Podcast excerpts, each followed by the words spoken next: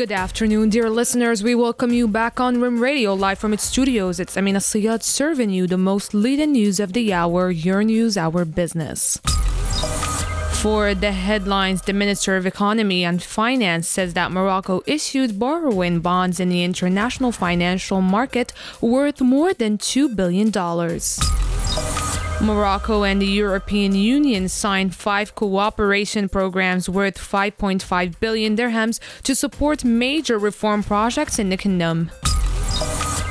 To reduce the scourge of pollution, the United States allocates $250 million in support. And now we jump into details with a total value of $2.5 billion divided into two tranches of $1.25 billion each. Morocco has issued borrowing bonds in the international financial market. This is what the Minister of Economy and Finance said, Nadia Alaoui in London. More details with Yusra Al Morocco has issued a bond on the international financial market for a total amount of $2.5 billion divided into two tranches of of 1.25 billion each, Minister of Economy and Finance Nadia Fettah Alaoui said in London.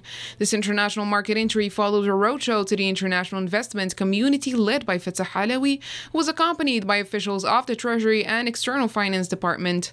This entry is a testimony to investors' confidence in the Moroccan economy's resilience in a context of crisis, as well as the soundness of the kingdom's macroeconomic fundamentals and the rigor of its public finances, Fettah Alaoui told MAP.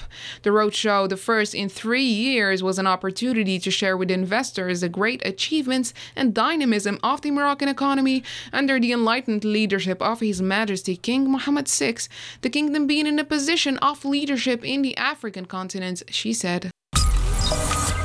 In other news, today in Rabat, Morocco and the European Union signed five cooperation programs with a total value of 5.5 billion dirhams, about 500 million euros, to support major reform projects in the kingdom. More details with Suhaj Mehri. Morocco and the European Union signed five cooperation programs worth a total of 5.5 billion Moroccan dirhams, approximately 500 million euros today in Rabat.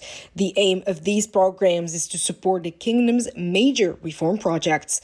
The minister delegate to the Minister of Economy and Finance in charge of the budget, Fawzi Al and the European Commissioner for Neighborhood and Enlargement, Oliver Várhelyi, signed the five cooperation programs. The programs cover social protection, green transition, public administration reform, migration management, and financial inclusion.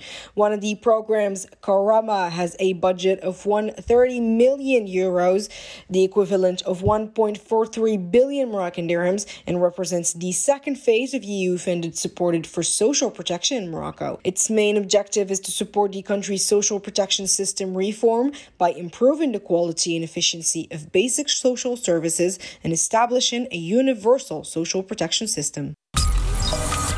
The means of promoting economic relations between Morocco and Japan were the focus of a forum held Tuesday in Casablanca under the theme Morocco and Japan Economic Cooperation has a prominent place.